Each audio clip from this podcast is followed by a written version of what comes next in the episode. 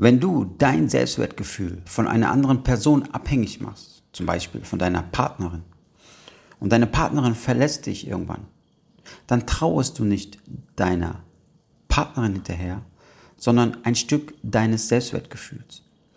Und du möchtest dann nicht unbedingt deine Ex zurückhaben, sondern du möchtest ein Stück deines Selbstwertgefühls zurückhaben. Denk mal drüber nach.